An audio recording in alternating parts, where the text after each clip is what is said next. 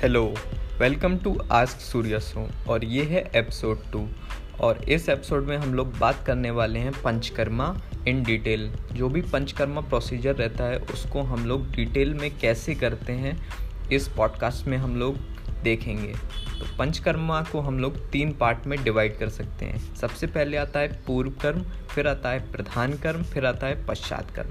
जैसे हम लोग कोई भी ऑपरेशन करते हैं तो उसको तीन पार्ट में डिवाइड करते हैं। पूर्व कर्म, प्रधान कर्म, पश्चात कर्म, यानी प्री ऑपरेटिव ऑपरेटिव और पोस्ट ऑपरेटिव तो जो भी हम लोगों का पूर्व कर्म रहता है, जिसको हम लोग प्री ऑपरेटिव भी कह सकते हैं, उसमें हम लोग स्नेहन और स्वेदन करते हैं।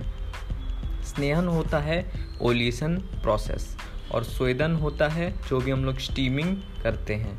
फिर उसके बाद आता है प्रधान कर्म। प्रधान कर्म में पूरे पाँच कर्म आ जाते हैं। वो कैसे दिए जाते हैं, वो मैं नेक्स्ट एपिसोड में बात करूँगा। तो इसमें हम लोगों के आते हैं प्रधान कर्म में वमन, विरेचन, बस्ती, नस्य और रक्तमोक्षण फिर इसके बाद आता है पश्चात कर्म पश्चात कर्म यानी पोस्ट ऑपरेटिव अब जो भी हम लोगों का बायो डिटॉक्सिफिकेशन मेथड उस पेशेंट को दिया गया है, वो कंप्लीट होने के बाद उसकी डाइजेस्टिव फायर कम हो जाती है। इसीलिए उसके बाद उसको पोस्ट ऑपरेटिव कुछ डाइट दी जाती है, जिसको हम लोग संसर्जन क्रम कहते हैं। इसमें बहुत ही उसको लाइट डाइट दी जाती है।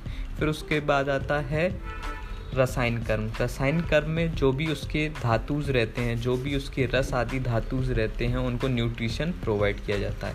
तो बने रहिए आज सूर्य सो पे।